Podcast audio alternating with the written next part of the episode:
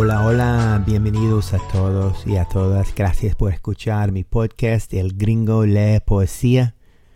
Este es el primer poema de la segunda temporada. Mi nombre es Richard Carr. Yo soy el gringo y hoy voy a leer algo de Pablo Neruda, un poeta y político chileno. El poema se llama Solo la muerte. Espero que te guste. ¿Listo? Escuchamos.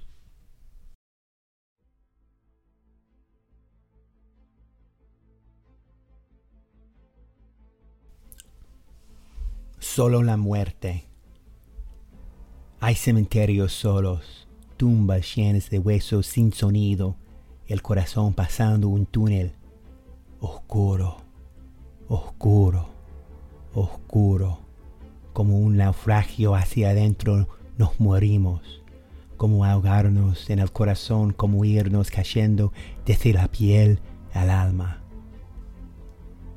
Hay cadáveres, hay pies de pegajosa losa fría, hay la muerte en los huesos, como un sonido puro, como un ladrido sin perro, saliendo de ciertas campanas, de ciertas tumbas, creciendo en la humedad como el llanto o la lluvia yo veo solo a veces ataúdes a vela zarpar con difuntos pálidos, con mujeres de trenzas muertas, con panaderos blancos como ángeles, con niñas pensativas casadas con notarios.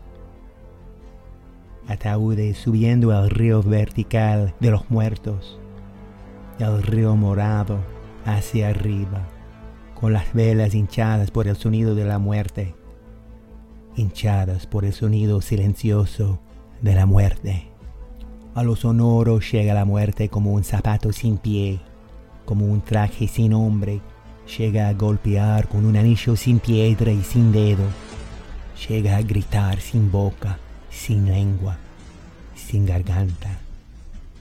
Sin embargo, sus pasos suenan y su vestido suena callado, como un árbol. Yo no sé, yo conozco poco, yo apenas veo, pero creo que su canto tiene color de violetas húmedas, de violetas acostumbradas a la tierra porque la cara de la muerte es verde y la mirada de la muerte es verde, con la aguda humedad de una hoja de violeta y su grave color de invierno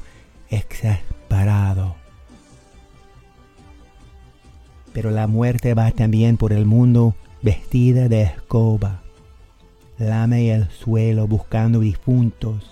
La muerte está en la escoba. Es la lengua de la muerte buscando muertos. Es la aguja de la muerte buscando hilo. La muerte está en los catres, en los colchones lentos en las frazadas negras vive extendida y de repente sopla. Sopla un sonido oscuro que hincha sábanas. Y hay camas navegando a un puerto en donde está esperando, vestida de almirante. Muchas gracias por escuchar el podcast. Envíame sus recomendaciones, ideas, comentarios les mando un beso y un abrazo grande. Hasta la próxima. Y recuerden, tenemos dos oídos y solo una boca, así que deberíamos escuchar el doble de lo que hablamos. Chao.